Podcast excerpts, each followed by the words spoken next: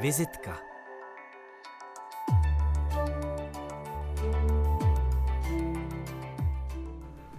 Nakladatelství je úžasná a zábavná dílna, ve které se rodí jedny z nejkrásnějších a nejdůležitějších věcí na světě.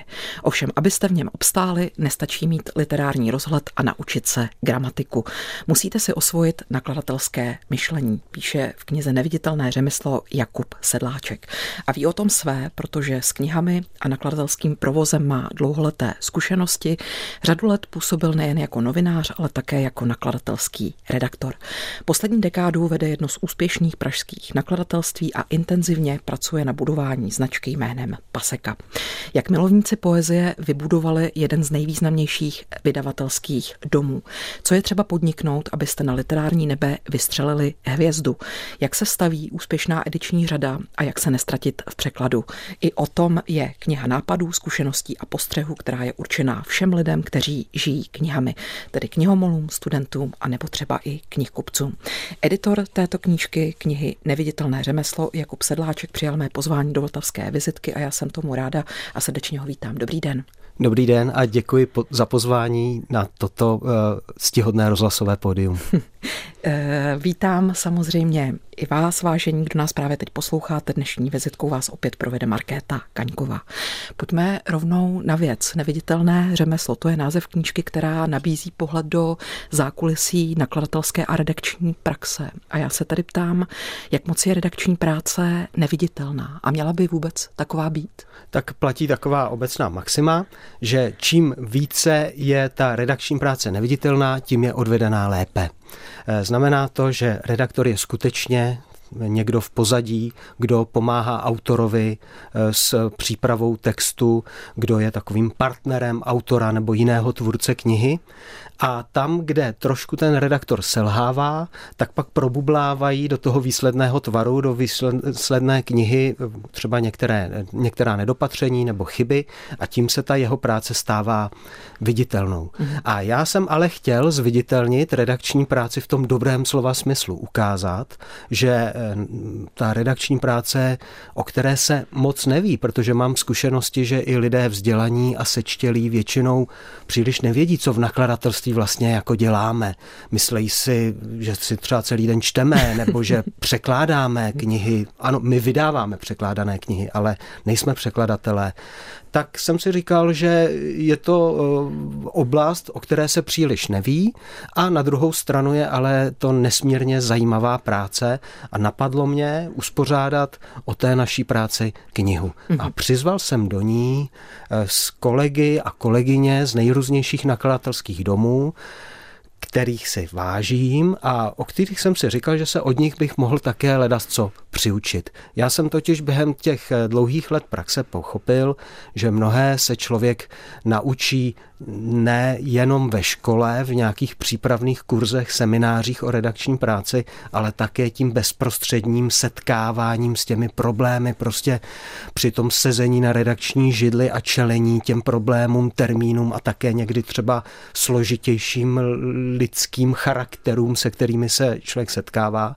A napadlo mě, že by bylo dobré se dozvědět od jiných jak to dělají oni. Vlastně jsem z nich chtěl vytáhnout jejich know-how, mm. abych se přiučil tomu, co oni se učili zase svou dlouholetou praxí. A proto vznikla ta kniha. Mhm. K těm lidem patří třeba Joachim Dvořák, Viktor Bezdíček, Petra Dístlerová, Mirek Balaštík, Petr Onufer nebo Jindřich Jus, dlouholetý šéf-redaktor Odeonu. Teď, když jste o tom tak hezky mluvil, eh, co vás překvapilo? Třeba co jste se vy sám dozvěděl nového? Jak odkryl jste třeba nějaké know-how?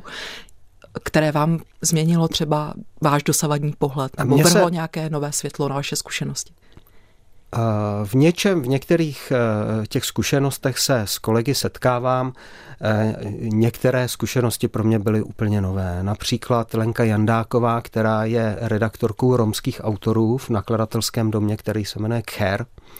A tak ta píše o tom, jak se redigují a vydávají knihy romských autorů a autorek, což je velmi zajímavá a pro mě dosud neznámá oblast. Stejně tak eh, mě přišel velmi zajímavý příspěvek Michala Kašpárka, o využití technologií a, vůbec, a třeba i umělé inteligence při redakční práci, tak ten jsem taky velice rád za to, že jsem ho mohl do knihy zařadit. Ale z těch, eh, které jste zmiňovala, eh, tak eh, Joachim Dvořák píše o tom, jak zakládal labirint a co musel, co by nakladatel podstoupit během dlouhých let od vlastně začátku 90. let, než vybudoval takovou skvělou značku tak eh, to je samozřejmě velmi zajímavé vidět, jak, eh, jak, jak, jak, eh, jak ty nakladatelské značky rostly. Podobně host, o kterém píše třeba Mirek Balštík. Mm-hmm. Vy sám jste, Jakube, do knihy přispěl a to hned úvodní kapitolu, kterou jste nazval Královská cesta. Na co jste se v ní zaměřil? Jaké otázky jste si kladl? Po případě, jaké zkušenosti jste v té kapitole reflektoval?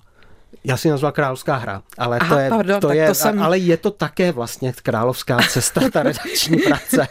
to je, promiňte, tady můj imaginativní vklad. A, a to je dobrá interpretace. a, a, No, já jsem eh, se snažil otevřít tu problematiku tak, aby byla, eh, aby, abych, já jsem se snažil nalákat čtenáře. Já no, jsem se tam to, snažil... To je i vaše profese ostatně. to je moje profese. A tak jsem se snažil eh, ten text psát tak, aby nebyl příliš odborný, aby byl spíš takový napínavý, aby měl určitý dobrodružný charakter. A současně jsem se snažil, aby se ale v něm zazněly ty nejzásadnější věci, což je třeba pravidlo 4C, o kterém píšu, to je, že dobře zredigovaný text by měl být, eh, by měl být správný, to je to první C, correctness, pak by měl být uh, jasný, což... Uh, clearness. Clearness pak by měl být konzistentní a měl by být také koherentní. Znamená to, že když, co to v praxi znamená, clearness je, že nepoužíváme, protože redaktor já si ho představu také jako určitého zahradníka, na, eh, který pečuje o záhon s jazykem. A eh, dobrý redaktor by měl prostě eh, by neměl nechat růst plevel na tom svém záhonku. To znamená, měl by zamezovat, aby mu tam rostly třeba fráze nebo nejasná, nejasná e, nějaká spojení jazyková něčím, co si, čím si e, zjednodušujeme, zkracujeme cestu při vyjadřování a někdy také říkáme něco, co vlastně vlastně neříkáme nic, ale jenom, chrlí, jenom, jenom používáme slova. A redaktor by měl pečovat o to, aby tohle v textech nebylo, aby texty byly srozumitelné a aby byly také takovým určitým také polem eh, kvalitního užívání jazyka. Tak to je to clearness. A correctness jsme zmínili, v, v, v dobře zredigovaném textu by neměly být chyby. Redaktor je takovým mm, eh, někým, kdo pomáhá odhalovat slabá místa v textu a kdo eh, pomáhá autorovi třeba najít, tady si se překouknul, tady to není správně. Někdo, kdo... Redaktor je, redaktor je vlastně nějaký trošku control freak, já říkám, je to člověk, který by obsedantně pořád všechno kontroluje, aby bylo všechno v pořádku, protože za celou tu věc ručí. No a pak jsou tam ty dvě C, to znamená ta koherence textu a uh, konzistence. Konzistence znamená, že když používáte určitý způsob nějakého jazykové, volíte určitou jazykovou eh, variantu, třeba psaní filosofie, řekněme. Ano, to dělám já dodnes, byť se má psát filozofie. No, můžete si vybrat, můžete si vybrat, samozřejmě, máte, máte-li proto svůj důvod, používejte filosofie, Mám. v pořádku, rozumím mu. A, ale eh, je dobré eh, s tím nakládat tak, aby jste eh, nestřídala tyto jevy, nestřídala filosofii s filozofií, pokud k tomu není nějaký důvod. Pokud k tomu ten důvod teda není, tak by redaktor měl dohlédnout, aby tento zvolený jazykový prostředek byl používán, použit v celém textu. Tak to je to další C. A poslední, koherence, to je prostě výstavba textu. Prostě v textu to je taková mozaika nejrůznějších dílků a všechno by mělo dobře zapadat do sebe, aby to vytvářelo ucelený, ucelený dojem. Já tam cituju eh, Čechovovu Maximu, že pokud v první nebo v druhé kapitole visí na stěně puška, mělo by se z ní vystřelit, protože jinak tam nemá co dělat. Autoři, kteří píší, tak chrlí spoustu nápadů, které se zdají, že jsou skvělé, ale pak se ukáže, že třeba jako pro výstavu výstavbu toho výkladu anebo textu děje nemají příliš velký význam a redaktor by měl zase v tomto pomoct a říct, tady to je slepá ulička. A te, teď jsem rozebral úplně to gro jste... té redakční práce. což, je, což je skvělé, je to zajímavé a moc díky za to. Já se teď pozdržím té linky, kterou vy jste ostatně také otevřel, což je velmi vlastně podstatná osa nebo vztah mezi redaktorem nebo autorem a redaktorem eh, jeho textu. Co je podle vás důležité vybudovat ve vztahu k autorovi a jak moc křehké to je, co vlastně mezi těmito dvěma světy na té ose vzniká?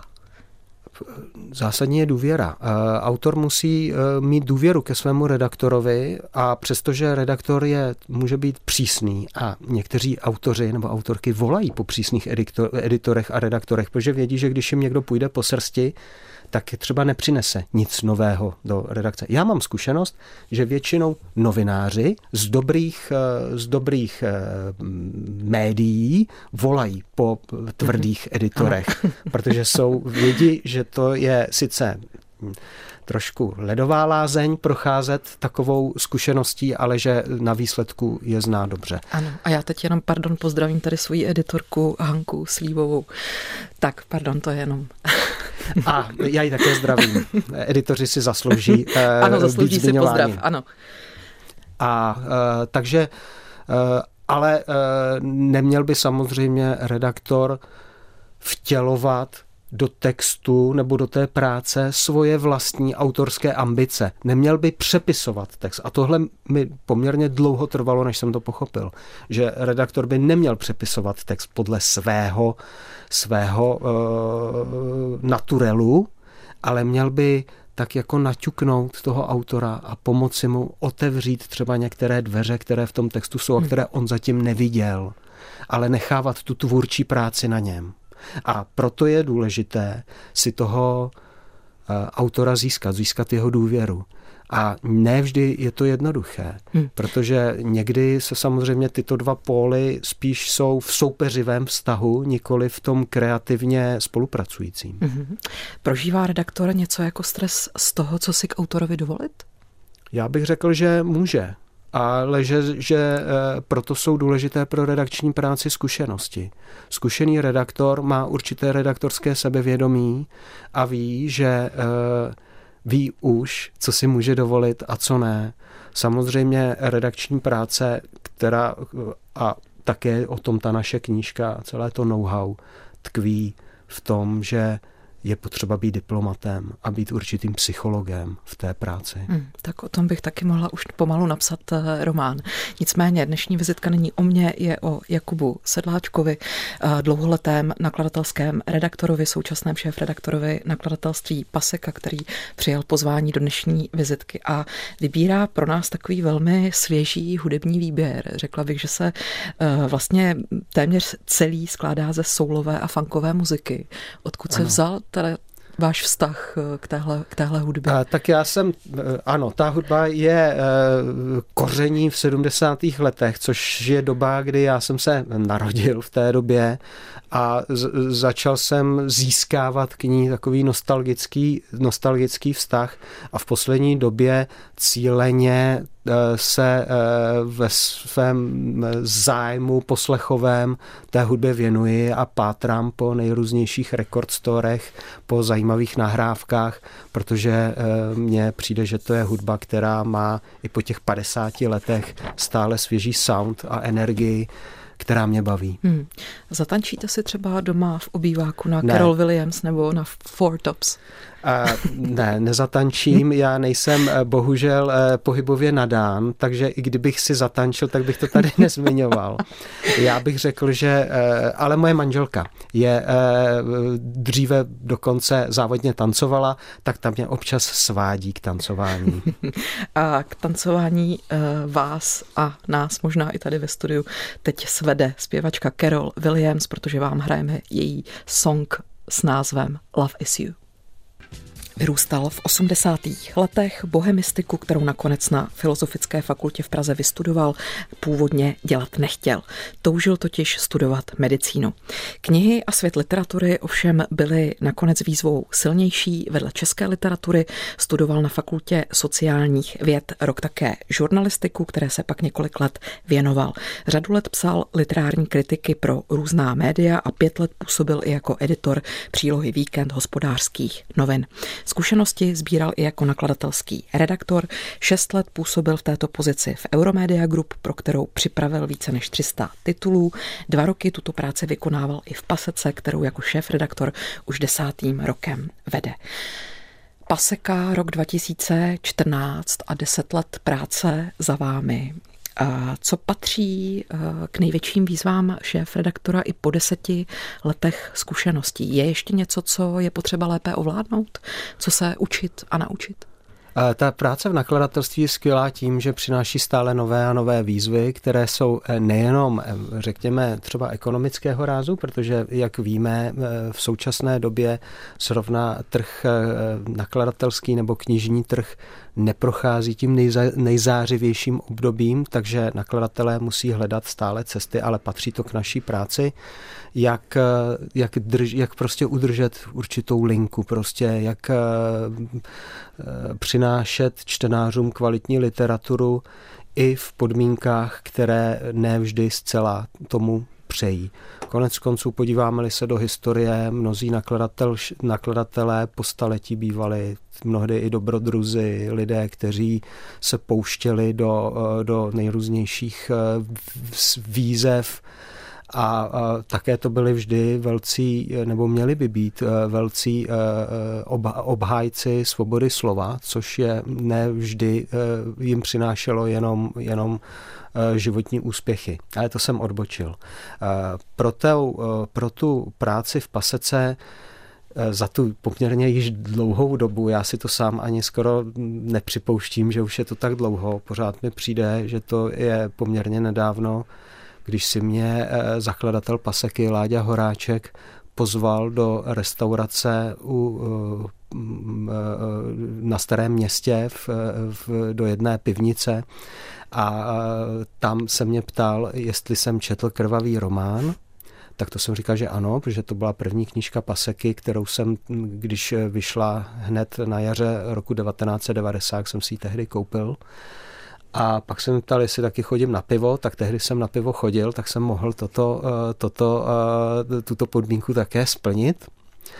A on mi tehdy říkal, proč se tě na to ptám? Protože já si myslím, že nakladatelský redaktor má sedět eh, buď to doma nad rukopisem, anebo sedět v hospodě.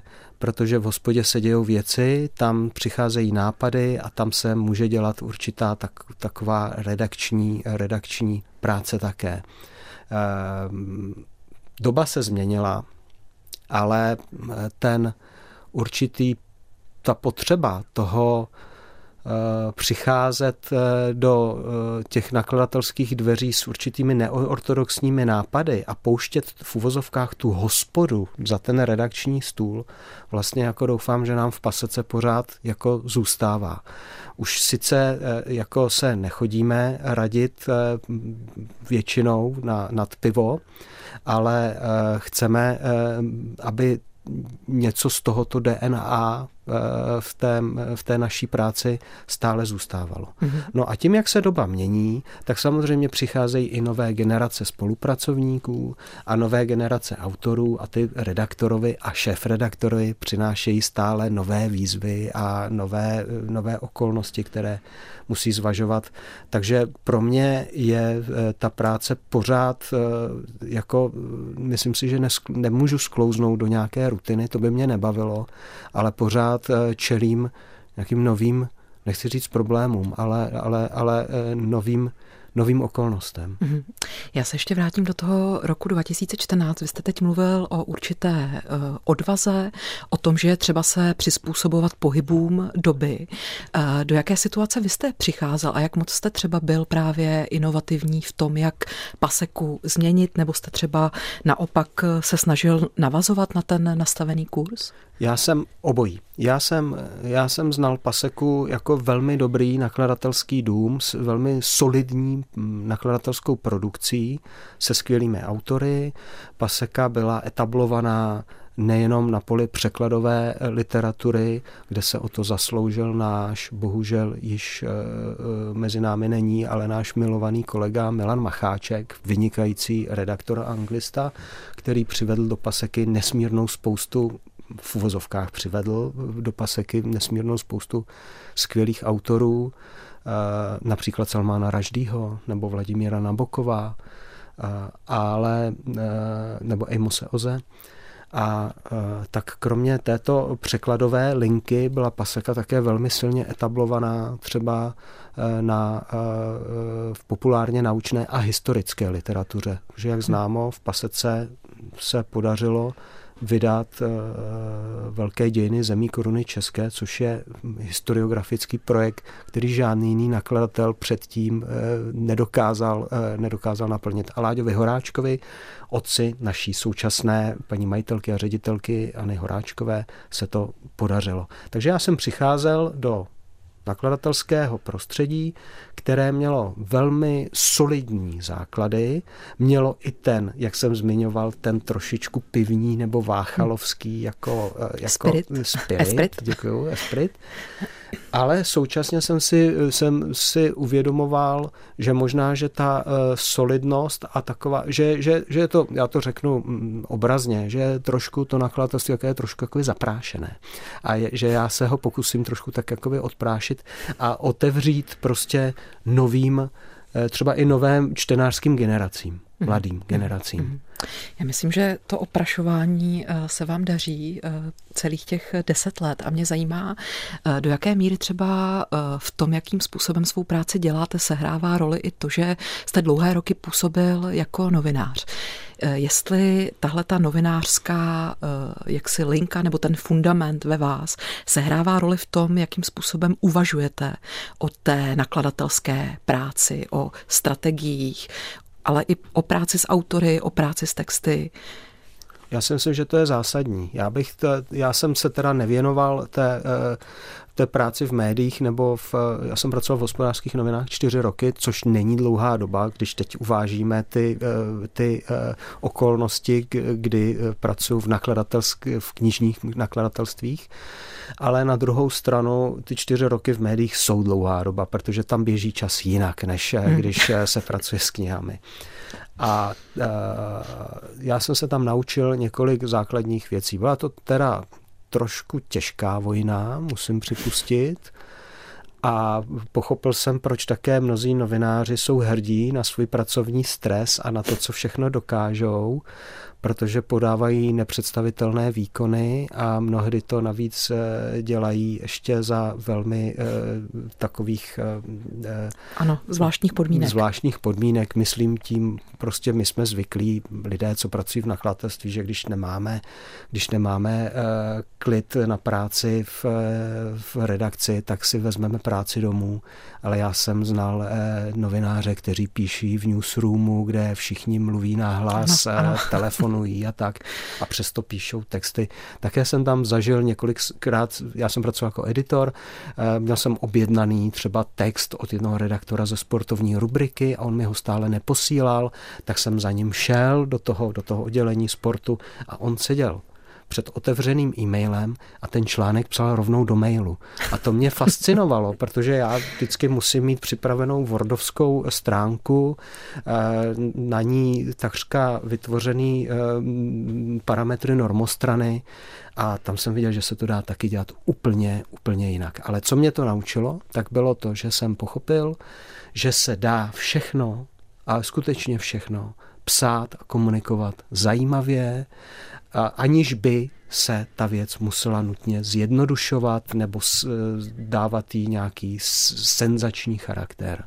A tohle to si myslím, že je, je vynikající. A v hospodářských novinách jsem potkal jednoho důležitého kolegu, Lukáše Růžičku. Já jsem ho už znal, protože on byl editorem webu, které se jmenuje, který se jmenoval Comixarium.cz a já jsem na něj psal komiksové recenze. A Lukáš pracoval v hospodářských novinách jako webový editor kulturní rubriky. A když eh, potom jsme v pasece hledali eh, eh, někoho, kdo se nám bude starat o PR a o marketing, po kolegyni, která odešla, tak mě napadlo volba zvolit právě Lukáše, který prostě ty perexy a titulky a nejenom to uměl skvěle. A přizval jsem ho do paseky a to otevření paseky tím novým čtenářským generacím vlastně eh, do značné míry byla také jeho práce. Mm-hmm. Zmínil jste Lukáše Růžičku, ostatně i on je jedním z, přispě- z přispěvatelů do vaší knihy Neviditelné řemeslo, přispěl kapitolou uh, nazvanou Systém. Uh, nad čím se zamýšlel? Co reflektoval? A práci s komiksovými autory a uh, obecně práci, jak, jak má fungovat, jak se má redigovat komiks, což je poměrně novou, o tom se ještě moc u nás nemluví a nepíše, jak se má redigovat komiks. Tak, aby, aby fungoval. Mm-hmm. Protože komiks má přece jenom jiná pravidla než práce s textem. Mm-hmm. Komiks je něco, co myslím do vaší produkce nakladatelské vstupuje nějak kolem roku 2015, stejně jako vlastně mm, větší akcent na knihy eh, pro menší čtenáře. Eh, jak o tom uvažujete, o téhle lince produkce, na jaké autory, jakou tvorbu vlastně mm. chcete přinášet? Ona, ta, eh, ta dětská linka už pasece byla trošku načrtnutá, protože v době, kdy já jsem nastoupil do Paseky, tak už Paseka byla vydavatelem lichožroutů eh, Pavla Šruta a Galiny Miklínové. Poměrně populární série, nebo velmi populární série a zavedené série. Eh, a kromě toho Paseka také vydávala několik úspěšných knih pro nejmenší čtenáře, pro čtenáře, který ještě ani neumějí číst, což je série ilustrovaných knih od německé autorky, která se jmenuje, eh, je to paní Bernerová. A takže nebylo to úplné novum. Já si totiž myslím, že uh, i ten nově příchozí redaktor nebo šéf redaktor do toho nakladatelského domu by neměl úplně eh, obracet, uh, neměl by všechno dělat jenom podle sebe, ale měl by vycházet z těch dispozic, které tam jsou. Neměl by úplně přetvořit tu značku nějakým jiným směrem.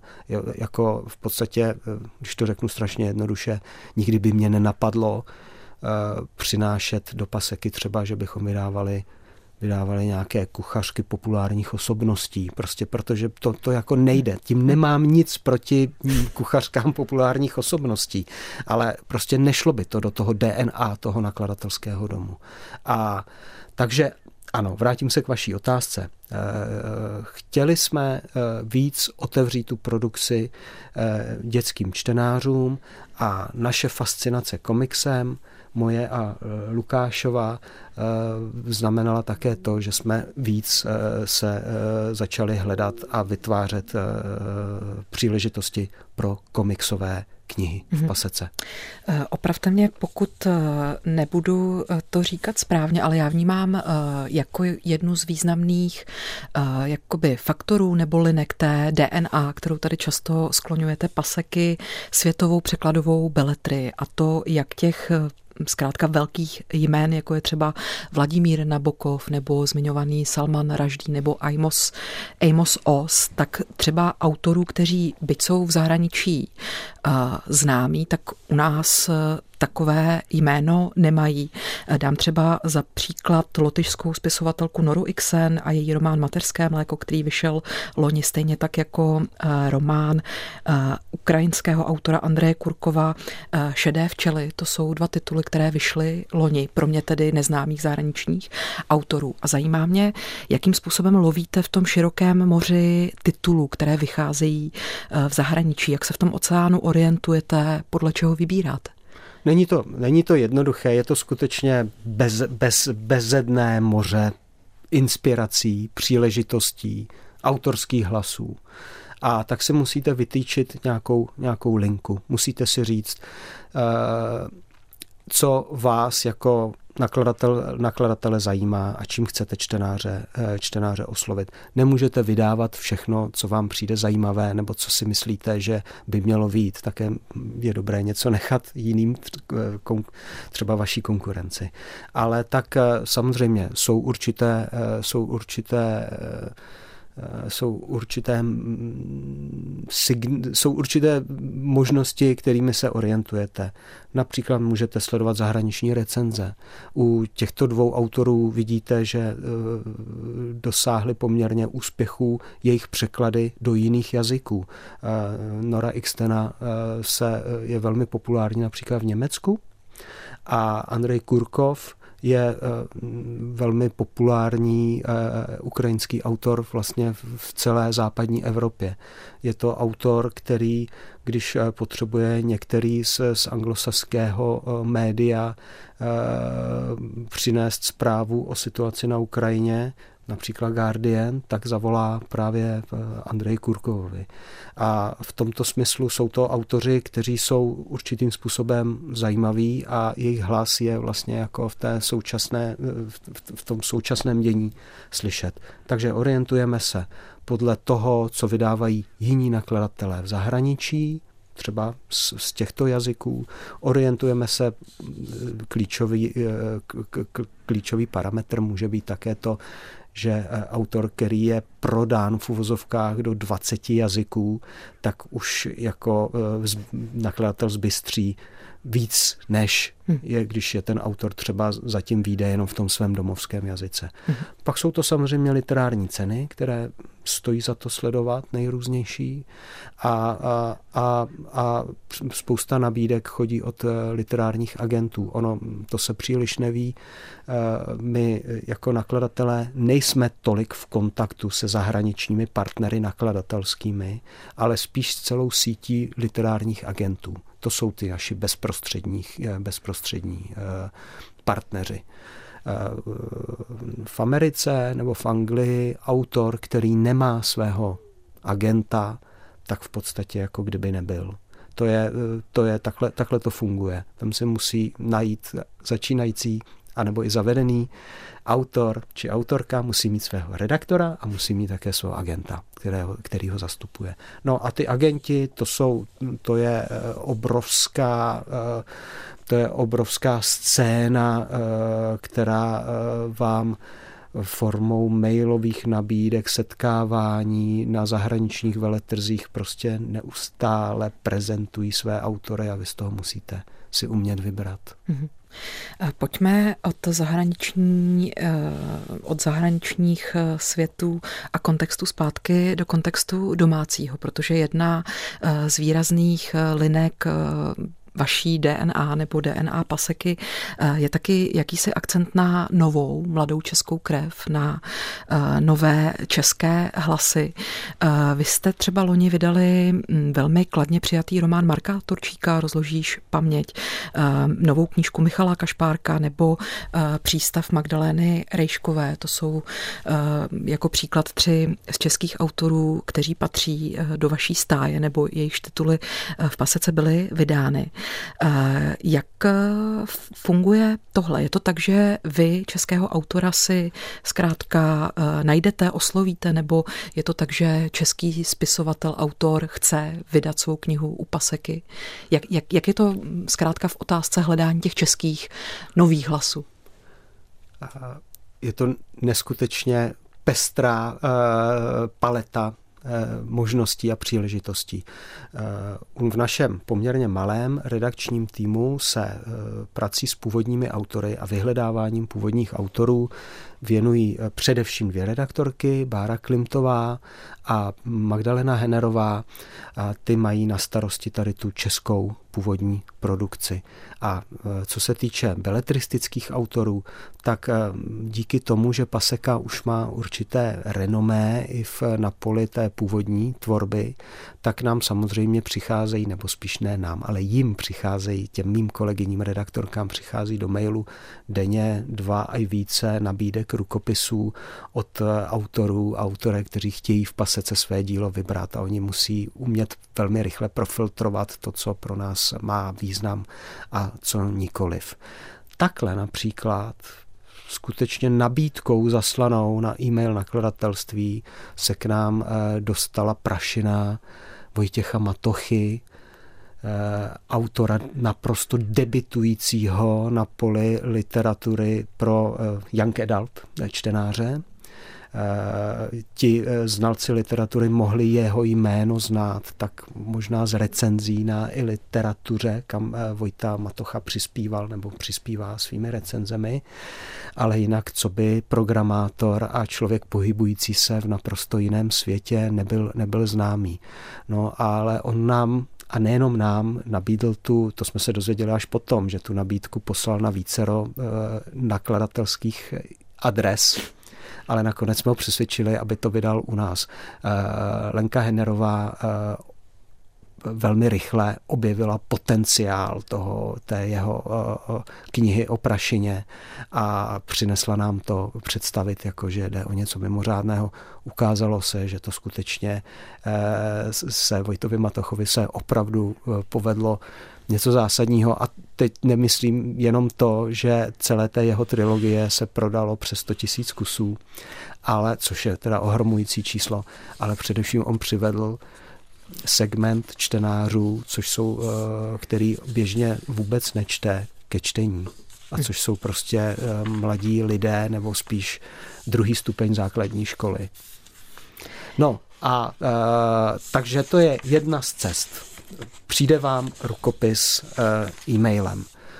Pak také můžete eh, toho autora prostě eh, zaujmout tím, že vymyslíte téma, a pak hledáte pro něj toho vodného autora. Mm-hmm. Jste v pozici trošku takového filmového producenta. Mm. Který... Mohl byste uvést příklad? To je, to je zajímavé tohle. Kdy třeba Paseka vymyslela téma a oslovila konkrétního autora.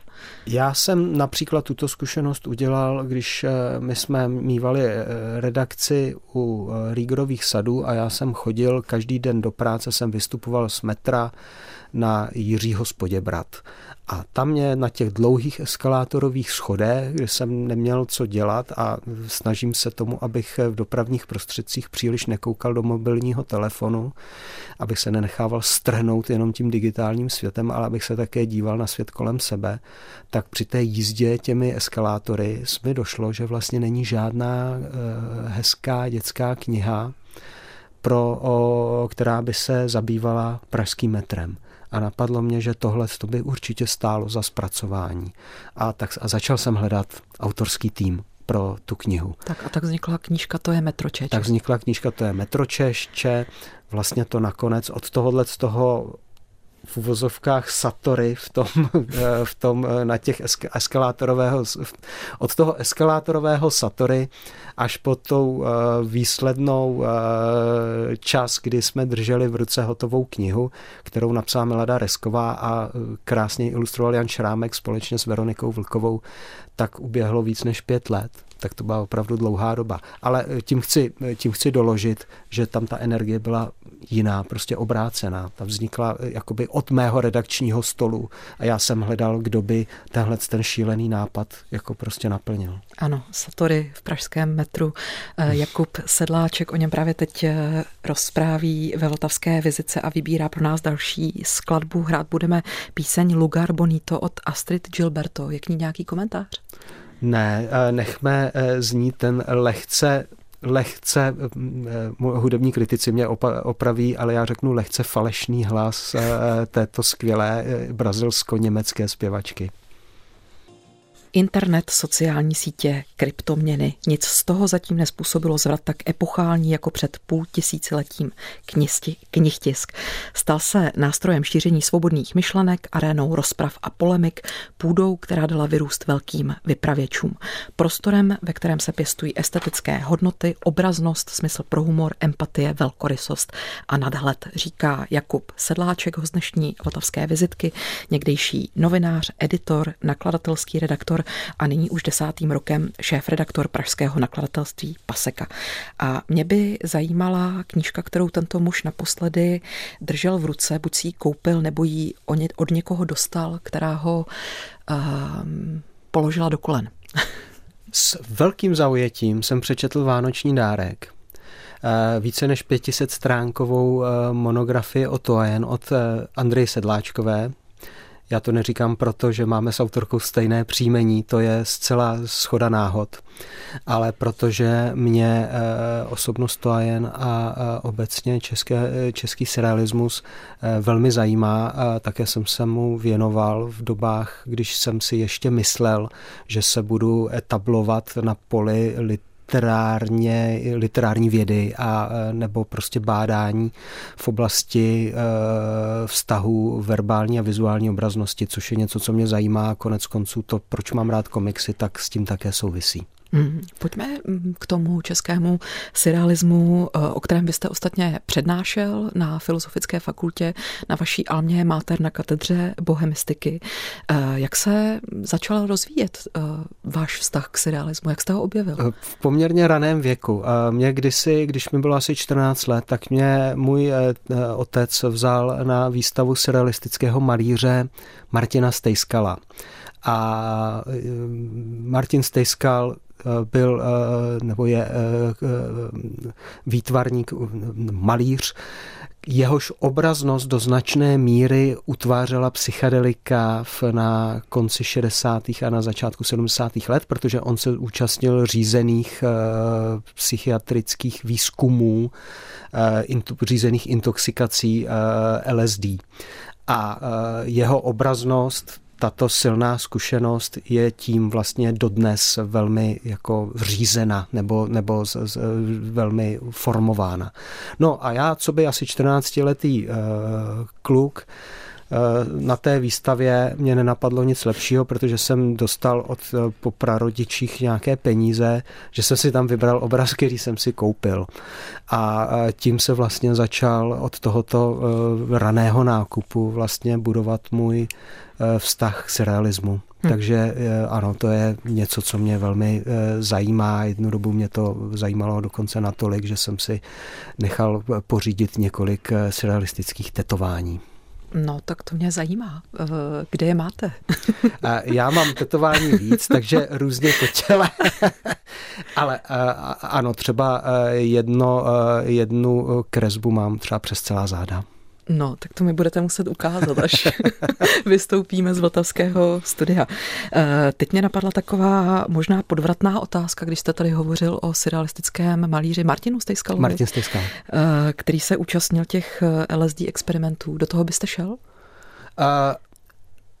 Teď již ne, protože já jsem se před eh, několika lety eh, rozhodl, eh, rozhodl pro takovou absolutní střízlivost, takže jsme společně i s manželkou přestali naprosto konzumovat alkohol a zcela jsme zrušili ve svém životě tyto vnější intoxikace, ať už legálními či méně legálními příležitostmi.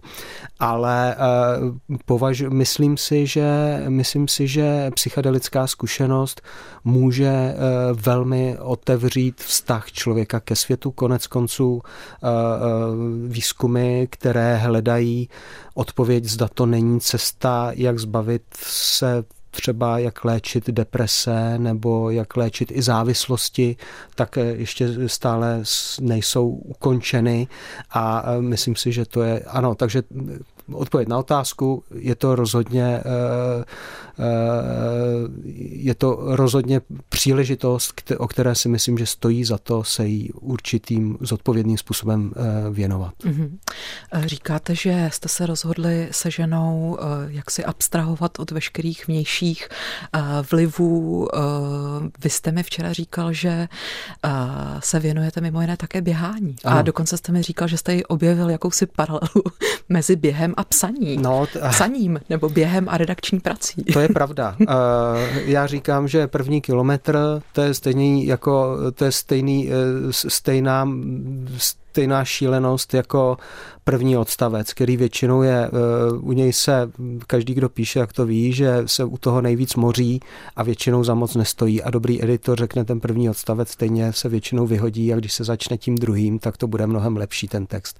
Stejné je to, když se rozehříváte, ten první kilometr je, to je takový začátek toho běhu ale tak já rád používám eh, nejrůz, eh, ty, tyhle ty paralely mezi e, psaním a jinými věcmi, protože si myslím, že tím se dá hezky ukázat, že je to vlastně taková normální činnost, která se dá trénovat a které třeba také e, jako prostě sluší to, když se jí věnujete pravidelně. Proto jsem rád, že mám třeba příležitost psát každý měsíc sloupek do jednoho lifestyleového magazínu. Eh, dělám to prostě proto a jsem za tu už několik let a dělám to prostě proto, že si tím je to pro mě taková, jak kdyby chodil cvičit. Hmm. Jak dobrý jste běžec? Kolik uběhnete třeba na jeden zátah? Já běhám kolem sedmi, eh, osmi kilometrů na ten jeden výběh. Já jsem si loni jsem si dal předsevzetí, že zaběhám 100 kilometrů měsíčně, což se mi v tom loňském roce podařilo mírně pře, překonat. Nyní jsem si žádné takové předsevzetí nedal, chtěl bych vydržet v tomto nastaveném tempu a třeba velkou kunratickou zaběhnout, což je teda šíleně náročný závod, byť není dlouhý, tak zaběhnout za trošku lepší čas, než se mi to povedlo loni. Hmm. Dal jste si Jakube s novým rokem ještě jiná předsevzetí, než zaběhnout kunratický závod? uh, ne, já si, ned, já si nedávám předsevzetí. Já se snažím si tak jako posouvat si ty... Uh, já si dávám vlastně předsevzetí každý den, a to je prostě, abych eh, tím dnem prošel se spokojenou myslí a snažím se eh, žít šťastný život a také prostě, abych eh, propojil nejenom, abych přečetl hodně stran a uběhl hodně kilometrů. Řekněte mi poslední věc na závěr vltavské vizitky. Paseka letos slaví krásných 35 let existence. Jak budete slavit? Budeme slavit tím, co umíme nejlépe, to znamená vydáváním knih, ale tak eh, já jsem to tady zmínil na začátku. První knihou našeho, eh, naší, eh, naší produkce byl Váchalův krvavý román, takže ten teď chystáme k takovému jubilejnímu vydání ve spolupráci s litomyšlským portmonem. Eh, Jakub Sedláček, eh, velmi milý a zajímavý host dnešní vltavské vizitky. Možná bych vám ještě eh, vyřídila tady jeden z pozdravů od našich posluchačů, konkrétně od Jitky Tomasové, která píše Dobrý den, bez knih se nedokážu představit svůj život. Vždy jsem si četbu představovala jako setkání mezi autorem a mnou. Později jsem mezi zúčastněné zařadila i překladatele a to až do doby, kdy jsem začala nacházet pravopisné a někdy i stylistické chyby. Ovšem teprve dnes, kdy pan Sedláček svou krásnou češtinou objasňuje práci redaktora, získávám přesnější představu. Rozhovor mezi vámi dvěma redaktory je pro mne dnes koncertem českého jazyka a tak za něj směřuji svůj dík trojici dámám Kaňkové, Slívové a taky panu Sedláčkovi. Moc děkuji a na vaši knihu Neviditelné řemeslo se moc těším. Děkuji za uh, milý pozdrav. Tak a my děkujeme Jakube vám, držím vám moc palce, ať se vám daří eh, na všech frontách, eh, nejen na té profesní, ale i na té osobní, ať zaběhnete hodně kilometrů a přečtete hodně stran. Ať se daří. Děkuju a naslyšenou. Zpěvačka Kim Weston a píseň You Can Do It udělá pomyslnou tečku za dnešní vltavskou vizitkou. Posíláme vám ji, užijte si ji a nezbývá než říci, buďte dál s námi, buďte s Vltavou.